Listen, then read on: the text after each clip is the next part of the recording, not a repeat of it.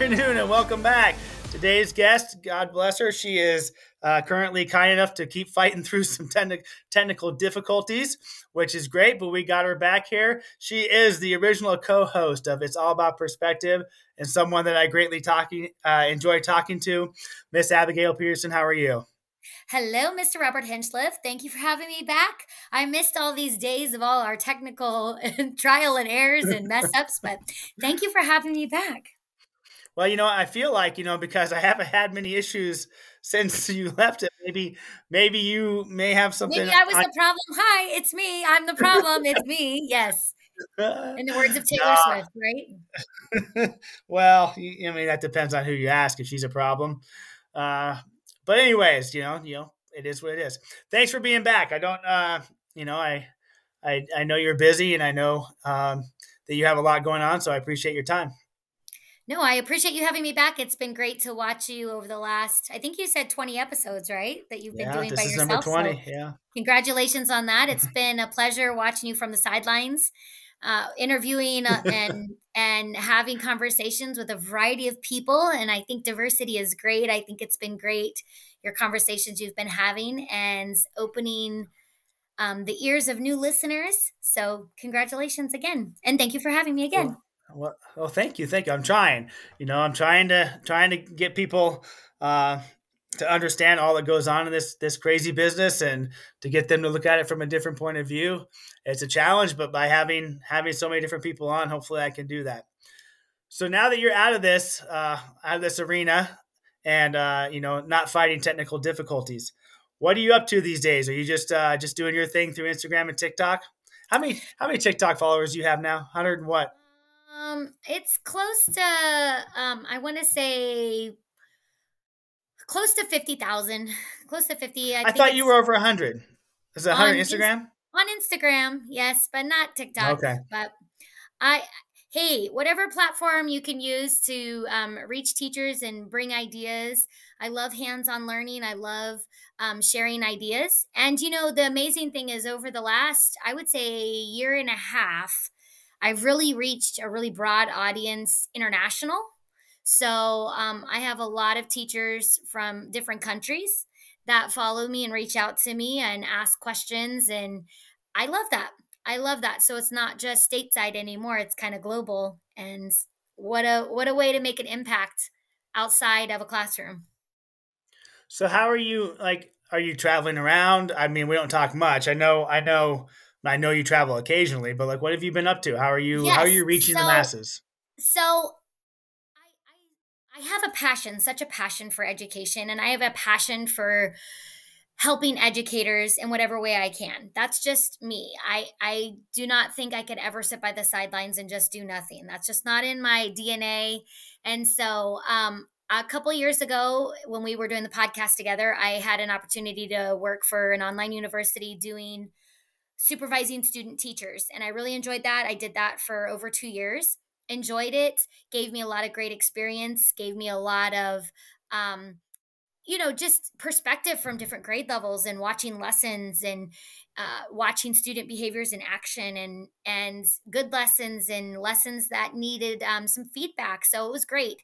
And um, and then um, I recently just moved into a position uh, where I am an instructional coach and I travel across the United States, um, working with the, all different types of districts small, medium, large, and with admin, with instructional coaches, with literacy strategists, and then teachers, and um, working with them. So, again, I still get to have my passion of, of working with educators and teachers, but um, it's in a different venue. Do you find going all over the country that when you walk into a building, you can tell this is going to be a great day or this is going to be a rough day just by the vibe of the front office.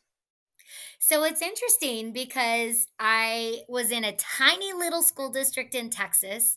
Then I was in a bigger, a larger um, school district in Texas. And then I was in a very small district in Wisconsin and a large district in Chicago. So I've been around to some different districts. And regardless of where, where I've went, it's been interesting to me because when you when I've walked in the front doors, I haven't always been able to get the vibe right away, and I thought maybe I would, but I can tell you that um, it's it's been a pleasure to work with different administrators, and one off the top of my head, come um, she made such an impact on me because as we were walking through the building we ran into what I found out later was um, an instructional aide, and she knew everything about her dog, about this aide's dog, and they had a, a conversation about it. And she talked about getting the dog a bone for Christmas. And immediately I knew this admin is invested in her staff, not just her teachers, but her staff. And I could tell just in that interaction. I was just I was just an observer. And I thought, wow. And she just, her rapport with everyone in the school, she said hello, she acknowledged people, she was positive, And um, it was just amazing to see. And it really made a great impression on me. So you make me think. because when people come, I'll say hi to staff members, but I, you know, I'm on a mission, so maybe I need to stop and still take the time, even though even though I'm walking someone to a certain area, to still check on people as humans. So I'm reflecting on that piece. Do you find so you're going into classrooms? how how is that going? Because you're like when we go in as admin and we provide feedback, sometimes they don't even hear us. It's white noise. Some people, you know, like the runners, they want all the feedback. Even like back when I used to supervise you, I'd give you something and the next day you'd have it down. Are you finding it um, in some cases difficult to work with these people that you're trying to help? Or are they respectful to you because you are not an admin and so therefore you're just there to help them? I think I think it, even even even speaking for myself when you would come in, there's always a bit of nervousness. And I heard a quote one sure. time that said, "When you're nervous, that means you care." And I that's yes. something that's kind of stuck with me because, you know, anytime you can get butterflies and you're, you know, you're a little bit nervous, it's because you care. You care about your craft, you care about what you're doing, you care about your attitude and your perspective on things. And so, I think anytime somebody, you know, goes into someone else's domain, I think it's natural for teachers or for you know, for anybody to be a little bit apprehensive and a little bit, even if they seek feedback and even if they mm-hmm. desire, mm-hmm. you know, to know what, you know, how do I, how do I make this better? How do I, um, you know, what pieces do I need to do to increase engagement or to better help my students understand something? But I think overall, there's still apprehension. There's apprehension, especially when you don't know somebody and you don't know. Mm-hmm. So um, I try to, I always try to take the perspective of, um, my sister calls it a psychological sandwich where you have like a positive and then a feedback and then a positive. You're just nicer than I am because I, I, I use a uh, sorry Abbie I use, I call it a shit sandwich. Sorry. Uh, because you put in the poop in the middle. You know, like you got the good and then the poop and then the well, it's the, not always. You know, the bread. I, and I, I guess you know, and this is one thing that we used to talk about a lot was it's not always a um, it's not always bad. Feedback is not always bad. Feedback sometimes, you know, when we talk about our students, we talk about our growth mindset. It's not a bad thing that you got it wrong but, but mistakes are a part of learning and even adults make mistakes and we have to learn to have that growth mindset within ourselves even as adults. That that doesn't mean that it's a negative it just means like how do we grow from here?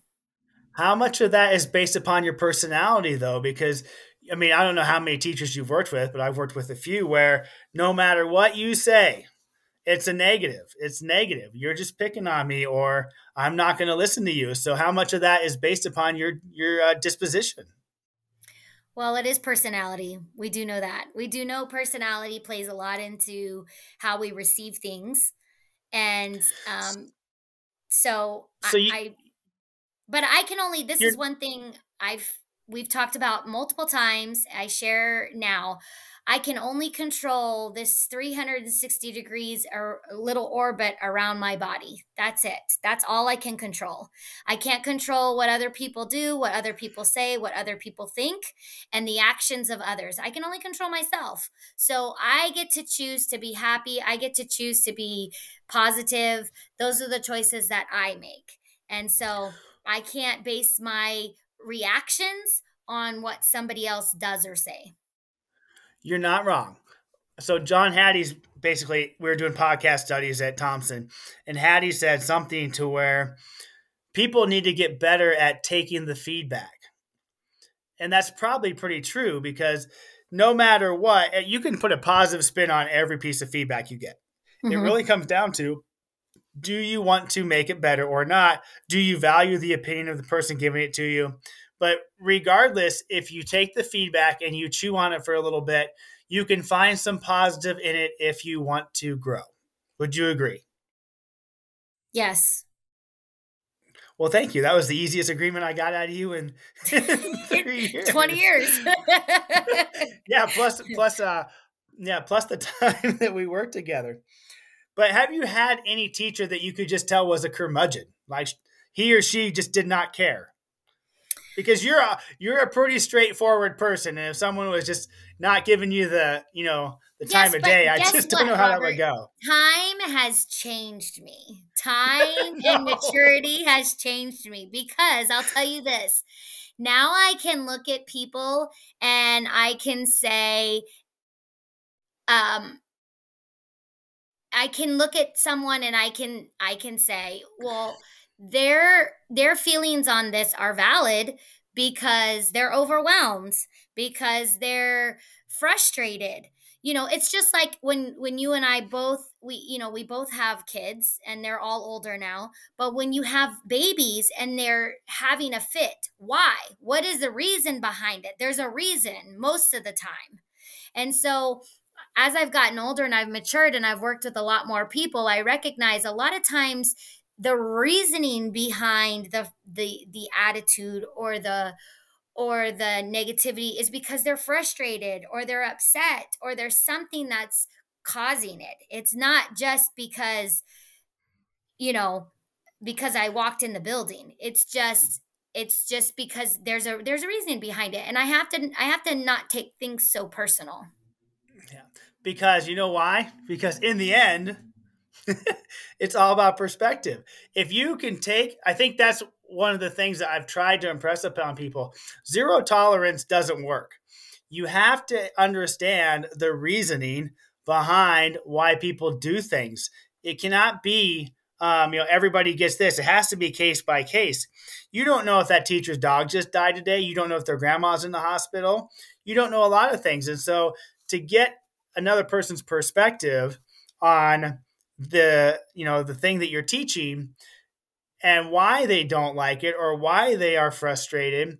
Like if you were in clark county and you get in there someone might be like we don't have a contract yet. My principal wants me to do this. I don't want to do this. These parents are mean. These kids are bad. You know their perspective is valid to them.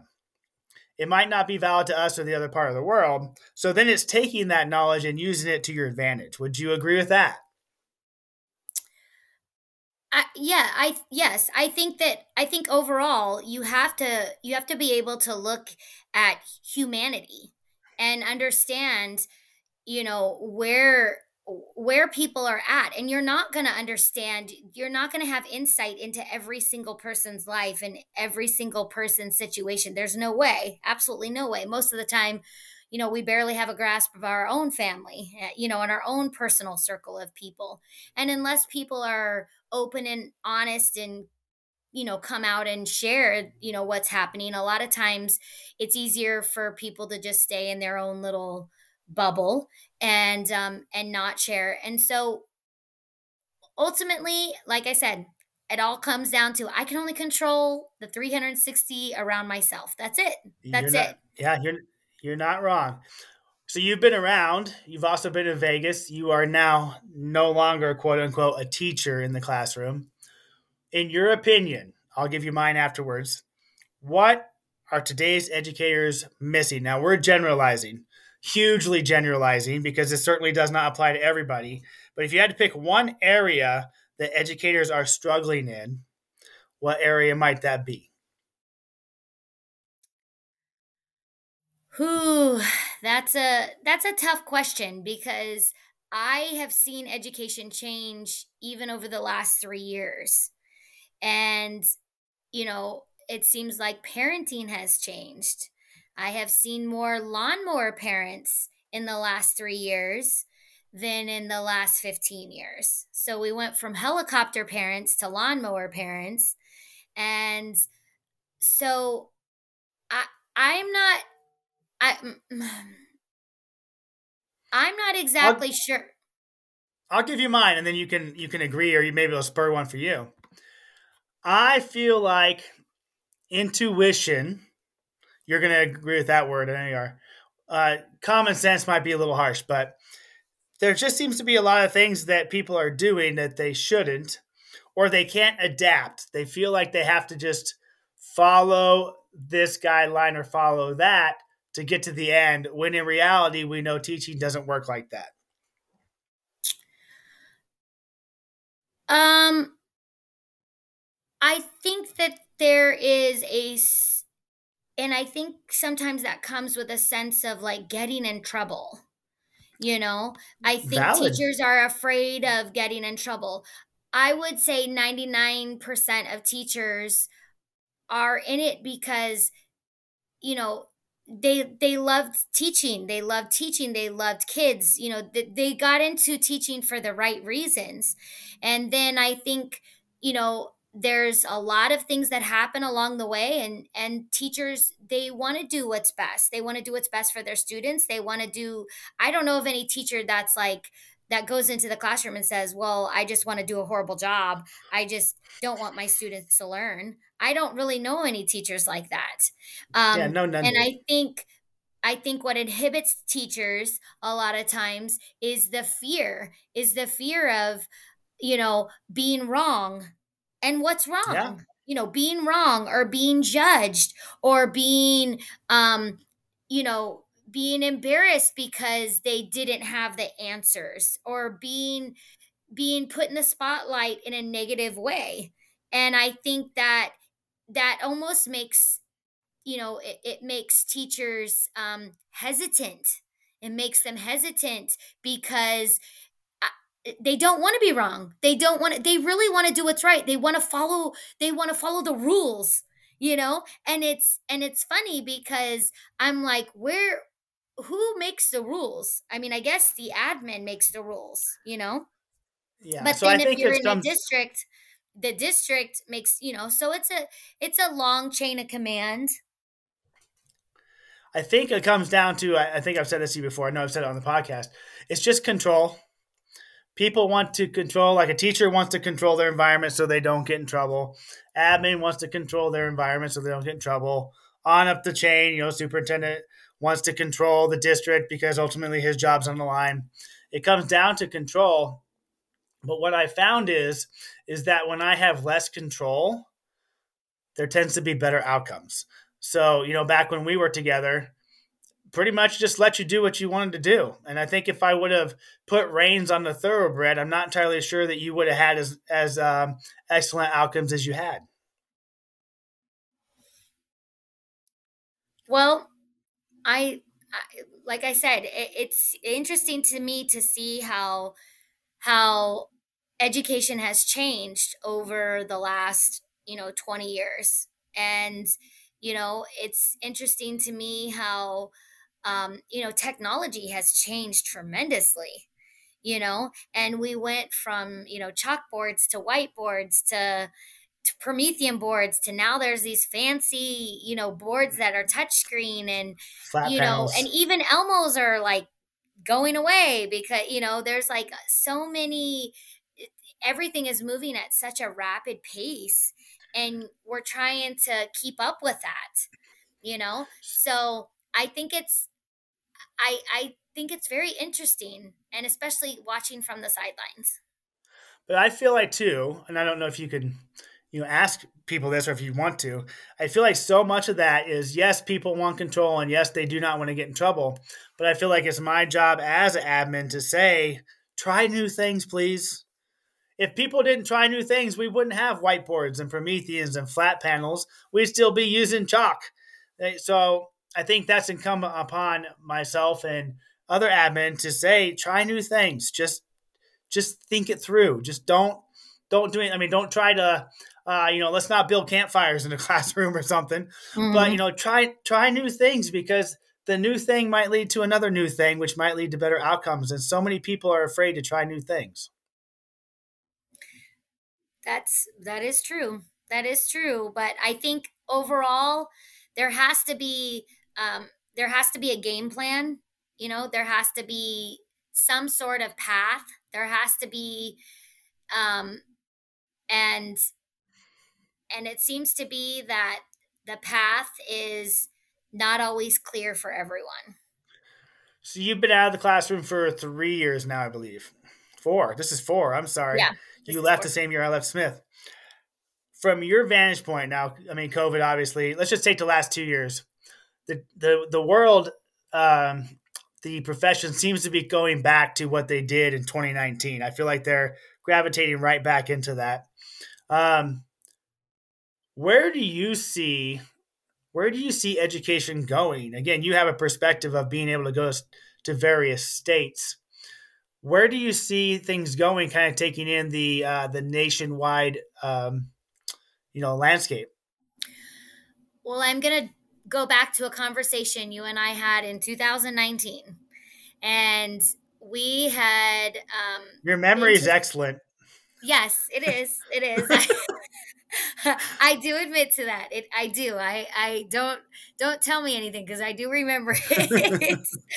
um but you and I had a conversation and I had been to some conferences and I had also the uh, um the opportunity to present at different conferences. And you know really I, i've been very privileged in the fact that i've been able to travel. I've been able to go to you know lots of um, the one year you sent me to the national brain conference in san mm-hmm. francisco mm-hmm. and that was amazing that i mean i learned so many things about the brain and how the brain operates and how it affects our teaching and how it affects students learning and so i've had so many fabulous opportunities over the years and there was something in well after going to several conferences you and i had a conversation and i told you i said fyi these are the three things i think are coming down the pike in education and what I said was trauma informed education. Yes, you did. I remember I this. science of reading.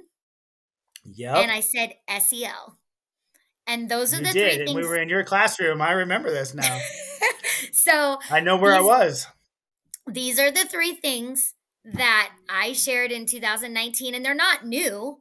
They just, I just was watching as it's kind of like growth mindset when we did we we were on the precipice of that many years ago we did a book yeah. study many many years ago and there was very little materials out there besides carol dweck's book but yep. we had an opportunity to really put that into practice and share it and share it with schools and share you know we made t-shirts and all kinds of things and and I'm not saying we started the movement I'm just saying that we were on that on the on the precipice of it. And i feel like i was watching as this was all ushered in. I really didn't even know what science of reading was. I just i just knew like i could almost sense the rumblings and it was like it was popping up here and there and i had to go do my own research. And you know i over the last you know 4 years i've learned so much. And i just see that as you know what we have learned about education in the last 25 years and I'm going to say something that we all know, but a sign of insanity is doing the same thing and expecting different results. And so, over the last 25 years in education, we have watched some of the same things be done year after year after year, and we're not seeing we're not seeing progress. We're not seeing our scores increase. We're not seeing overall mastery of, of especially literacy school eh, skills. You know um, they're they're not on the same trajectory that they were. And so what are we doing? Where where where, where is the catch? And so i see now as the tide is starting to turn and I say it's eh, the ship is starting to turn and it's a cruise ship, it's not a dinghy. So it takes a long time for it to turn. It doesn't take, you know, and so I just see it as education is trying to um, catch up to current research and and kind of put those practices into action and into motion. That's what I see. Okay. So I believe uh, maybe we, will differ on this one. My belief is that if kids don't like coming to school, they're not going to come to school in today's day and age. When we went to school, it didn't matter if you didn't like it or you had the meanest teacher ever. You got up and you went to school. I believe, unfortunately, or maybe fortunately for us, is that we are now contending with social media and and parents that don't necessarily value education, and we have to make school a place that kids want to come. And if they don't want to be there, they're not invested in it. They're not going to give their best effort. So going along the lines of that, it's my belief that no matter what program or what topic or whatever, if you don't connect with kids somehow and make them want to be there, you're never going to get the best out of them. And I'm not entirely sure how many principals or how many superintendents understand that you can give I mean you can give a teacher every resource you want in the world, but if that person cannot connect with kids, it's not going to matter. I can say over overarching in all of the schools that I have been in um, over the last few years, I would say every single school that I walk into, they are there for the kids, and I see all kinds of programs. You know, um, I know you have the Fat Hat program at your school, and you have, you know, every school has their has their overarching. I see carts of treats, and I see, you know, bulletin boards with with um, opportunities for students to meet their goals. So I see a lot of schools, every school is really working to um to meet kids where they're at and to make school um you know fun but at the same time there's that balance of you know where where do we have that balance? Because not everything in life is fun. Not everything in life yeah. and it's subjective. Fun is subjective. So what we think fun is and what somebody else think fun is is is subjective. That's valid. You have to make it inviting. That might be a better word. Because and you have to have balance you know even at thompson we make it inviting. I mean today i was buddy the elf and we got we got a huge santa in the in the main hallway and you know there's uh there's inflatables everywhere and it's inviting and it makes kids excited but at the same point in time we just had map last week and there's expectations there's yes. an expectation you're supposed to learn. You're supposed to walk through the courtyard. You're supposed to raise your hand in the lunchroom before you get up. So there is a balance, but I don't know if people can swing the pendulum and get it to find the right spot. I think you. And I'm not. The, I'm not saying we're perfect. I mean, we have issues too, but um, but my fear is that some schools want to swing the pendulum way over and control, control, control, or they want to swing it way over and we got to be fun, fun, fun. And finding the finding the balance is the key, I believe. And I think you said the key word, and the key word is balance. You know, because finding that balance, but Eh, you know, again, the older I get, the more that I realize I'm becoming, I don't want to say a softy, but it's very subjective. It's very subjective because somebody's balance, you know, says, well, this is the right balance, and somebody else says this is the right balance. So, you know, again, I think ultimately we're just responsible for our own actions. We're responsible for our own words. We're responsible for, you know, the choices that we make and the things that are in our control. And that's that's ultimately what it comes down to. How long do you think it's going to take for the boat to turn? How long do you think it's going to take for the science of reading to catch on or the science to change? Because science changes over time. How long do you think things are going to take before they get better, or are they going to get better? I think we have, I think one thing that works in our advantage in 2023 going into 2024 is we have the technology that we're able, now we're doing brain scans on kids as they're reading. And we're able to, use technology to determine you know what synapses are firing and what new neuron connections are being made whereas 35 40 years ago that wasn't really an option you know they weren't able to do use the kind of technology to determine how kids learn and what you know what exactly do do kids need to make those connections it's like the brain research that that we learned you know even about hattie um, in his effect sizes. You know, we know that it, we need to have at least 25 different exposures to a concept to to master it, you know? And so when we know these things, it's like the you know the know better do better it's like when you know these things you're able to put that into play but when you don't know them how can you change it so I think it's important though. I agree with you. Like Hattie's updated it now. It's like one to four for the for the kids that can get it, and then it's like 40 to 50 for the students that struggle. But you know, like it's like a I think it's a constant you have to have a constant growth mindset and adaptability to it. Um, you know, and, and that's hard for a lot of teachers because they just get something figured out. I just get this figured out, and then now you want me to change this, or I just now have this, and now you want me to do that if we don't have adaptability, I think that's going to cause a lot of struggle also.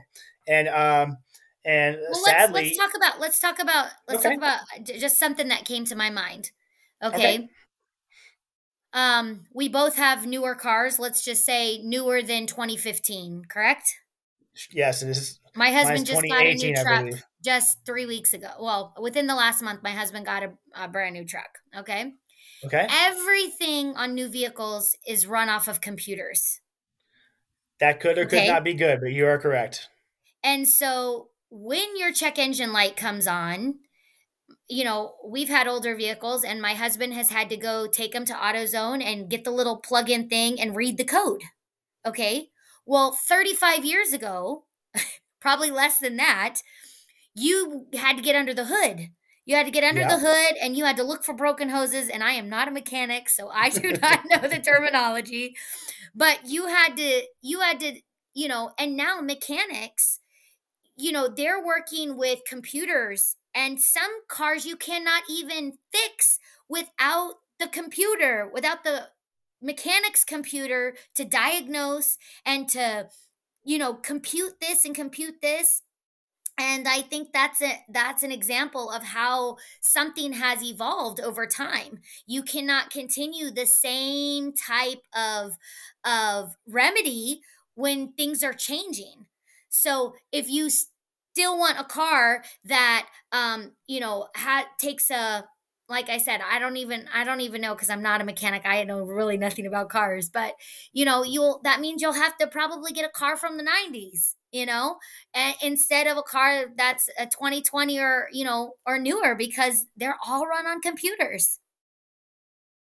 Yes. In a way, you just described, you know, the mechanic is the teacher because they need to be able to quote unquote fix various and assorted kinds of kids. And some kids are more easily, um, I don't know, unfixable is not the right word, but um, malleable than others. And ultimately, if you are the mechanic and you don't stay caught up with the times, you're going to go out of business. We're getting off on a crazy tangent with cars, but teaching is like that. You have to adapt. If you didn't adapt to using, look, I wrote about this in the book with Brad Johnson. COVID required everybody to adapt to the times. Absolutely. Everybody had to figure out how to do things online. And I see areas that that has uh, uh, infiltrated education. For example, you know, programs have a lot of online components now. There's there's uh, teachers who do slideshows to yeah. teach all the time now. And again, we as teachers and educators have to adapt. And a lot of people do not want to, or maybe they can't. Maybe they're maybe they're in a small town that doesn't have a lot of funds or revenue, and it's hard to get a new computer or hard things like that. Um, but we have to adapt, or we're going to die as a profession. I just really believe that. And I think overall, I I think just really what it comes down to is change is hard for anybody. change is hard you know um a, a personal example is you know my parents were married for 40 years my parents were married very young my parents you know spent their whole you know young adulthood and and adulthood together and my mom passed away at 57 my parents were just six months shy of 40 years. And my dad remarried as a 58 year old old not not that that's old but an older man. And the challenges that he faced as a newly married 58 year old man compared to when he was 18 was huge was huge nobody likes change he and, and i'm it, like i said it's a personal story and i feel at liberty to say that but you know he his expectations were it was a struggle because he was used to how my mom did things and how things, you know, they did things. Well, all of a sudden, you're not in the same boat anymore. You have somebody who's different, who was raised different, who hasn't been with you these last 40 years. And so change is hard.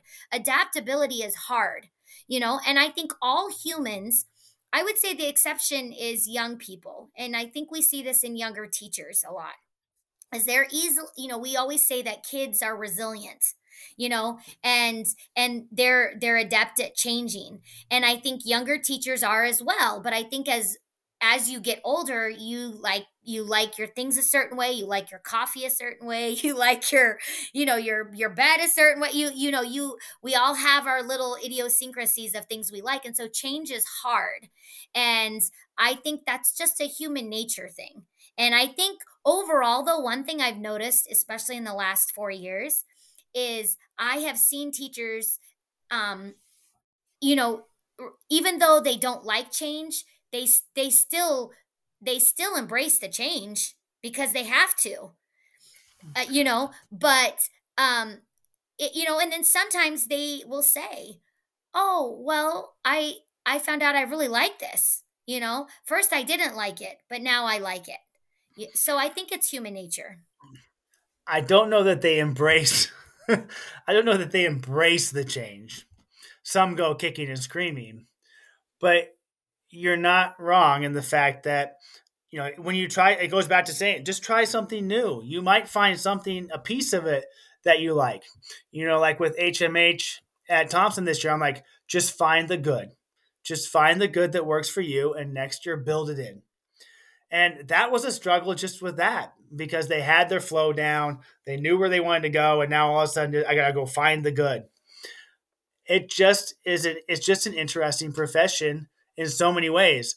And when you look at any other any other profession, you know, I mean, if you're a doctor, you're gonna now you're doing 3D. Some people are. I, I think I saw a thing or a heard thing where now doctors they're trying to make it to where doctors can operate through robots on people when they're not even in the same room or the same mm-hmm. state like that is crazy when you think about it you know if you have yeah. you have heart surgery do you want the guy from new york uh, you know and you live in vegas using the uh, you know a computer or a robot but that's you know that's where things are what gonna if the internet goes down yeah.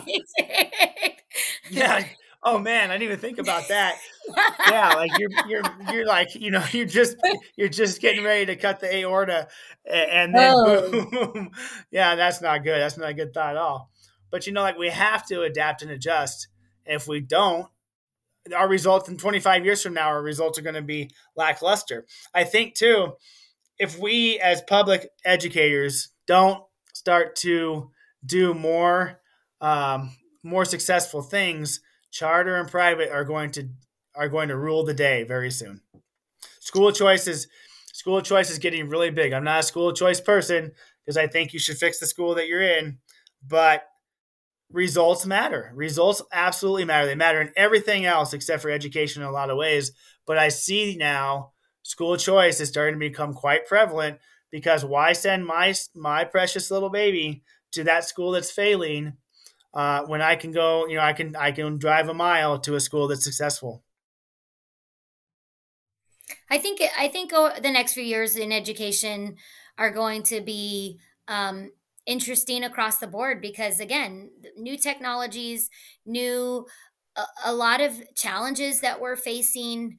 Um, you know, one report that I read, which I know you're on top of, is the um, absenteeism that's going Chronic absenteeism. across the United States. It's not just in Clark County, it's not just in Nevada, it's all over the United Mhm. States. And it has not regained since 2020. It has not regained since pre pandemic levels.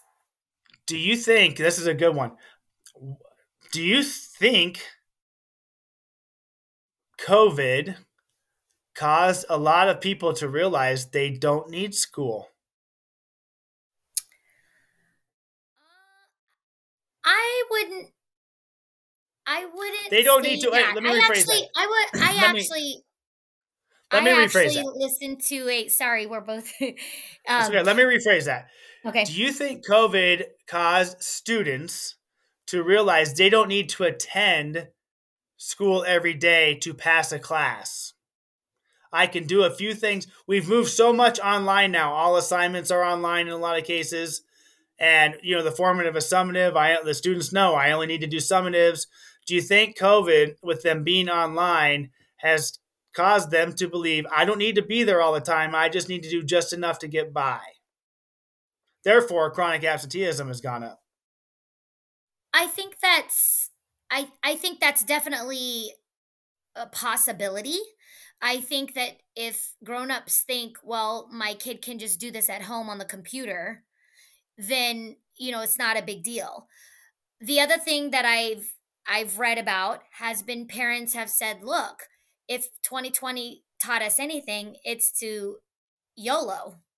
And so I'm going to go on the vacation in the middle of the school year when rates are less expensive than the middle of the summer. You know, and um you know, so I don't I don't have a I don't really want to judge that because who am I to judge? Who am I to judge that? You know? And then the other thing is um I we've had a discussion about social media before.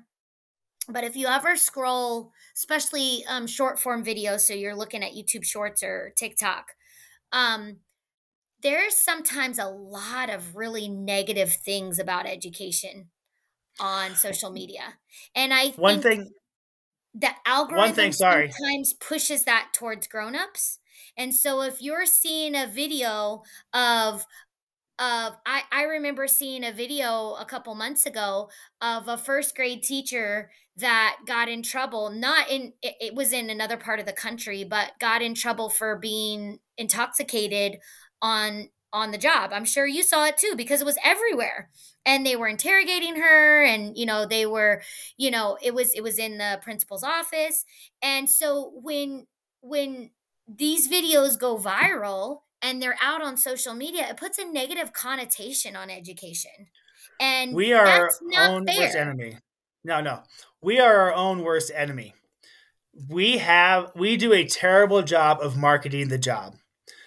We generalizing. You know, like I a few years ago I got, you know, got uh I got into a spat on Twitter and then, you know, just reflected and made some changes. Now I only I make it a goal to only post positives about the job or the school. We do a terrible job promoting this profession. Teachers all the time are like, ah, five more days till winter break.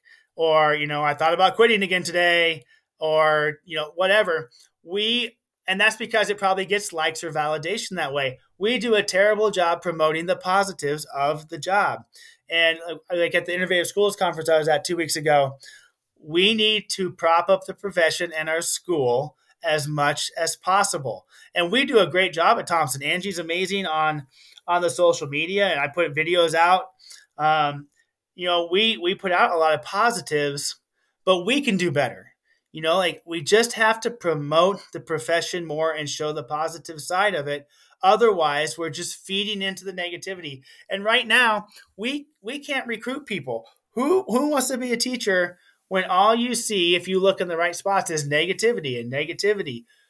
You know, we need we need to just glamorize this profession. Ninety eight percent of the time, it's the best job in the world. The other two percent, they stink.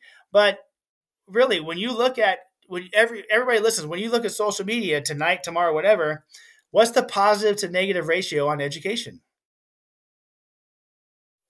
Yeah, I well, we know it's just kind of like the old saying, you know, uh, bad news sells. You know, Yeah. I think there was a, I think it, they phrased it another way, but you know, good news is not, it doesn't, is not as popular as bad news.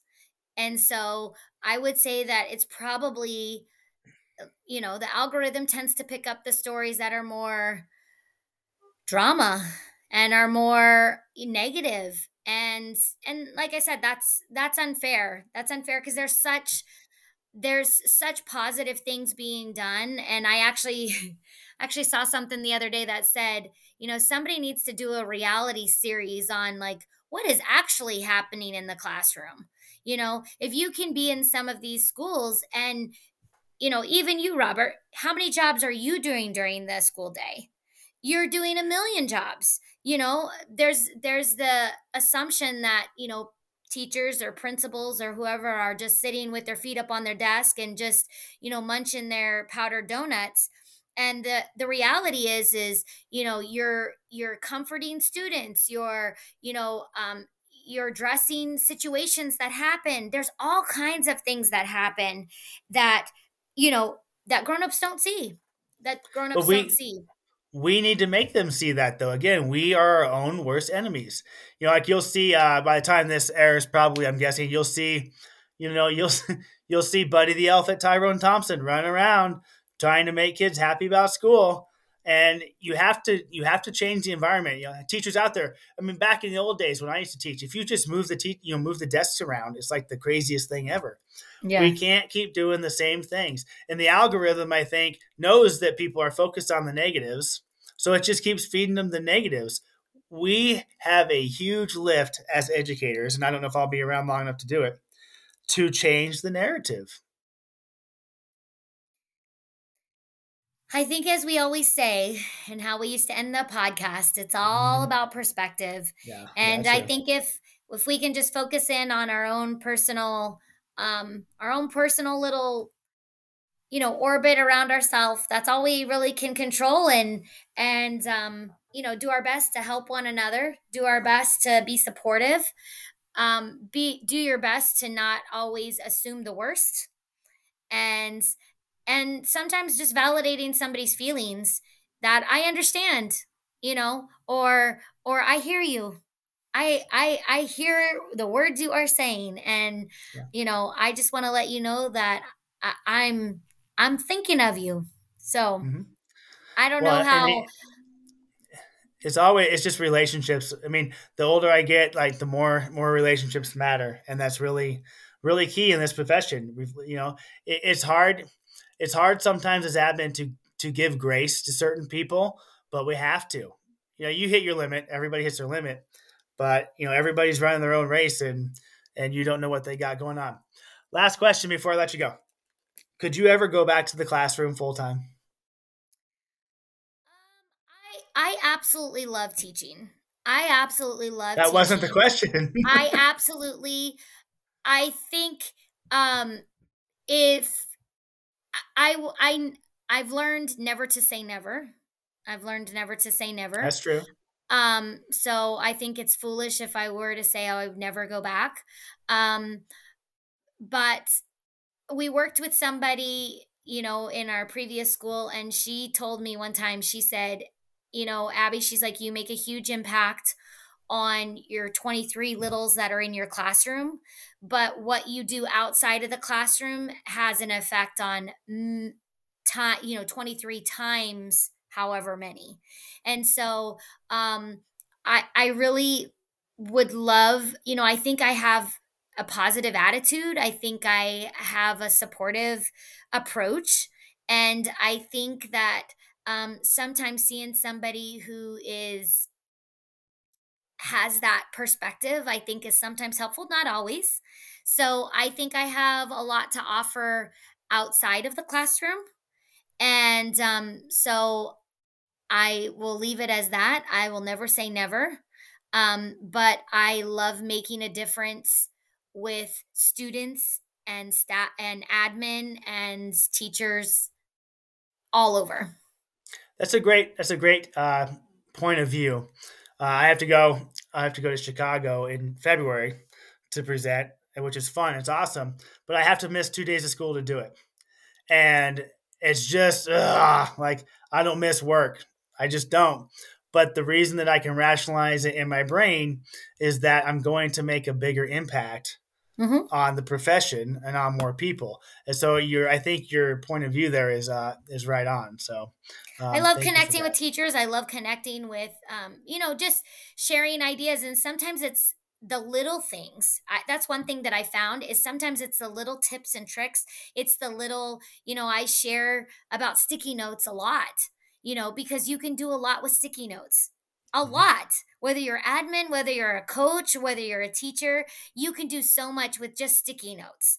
And so i think sometimes sharing even those the, the things that are seemingly so insignificant and small i think when you can share those um, they make a big impact. And i'm i'm proud of of those small things making a big impact. I agree. I agree. Well i appreciate you coming back. It's good to talk to you again and, uh, you know, of course, we'll have you back again in the future. I certainly hope you'll come back. But one thing I, I greatly appreciate is that I know that you know that no matter where you stand on things, in the end, it's all about perspective. Thanks, Abbie. Appreciate your time. Thanks for having me.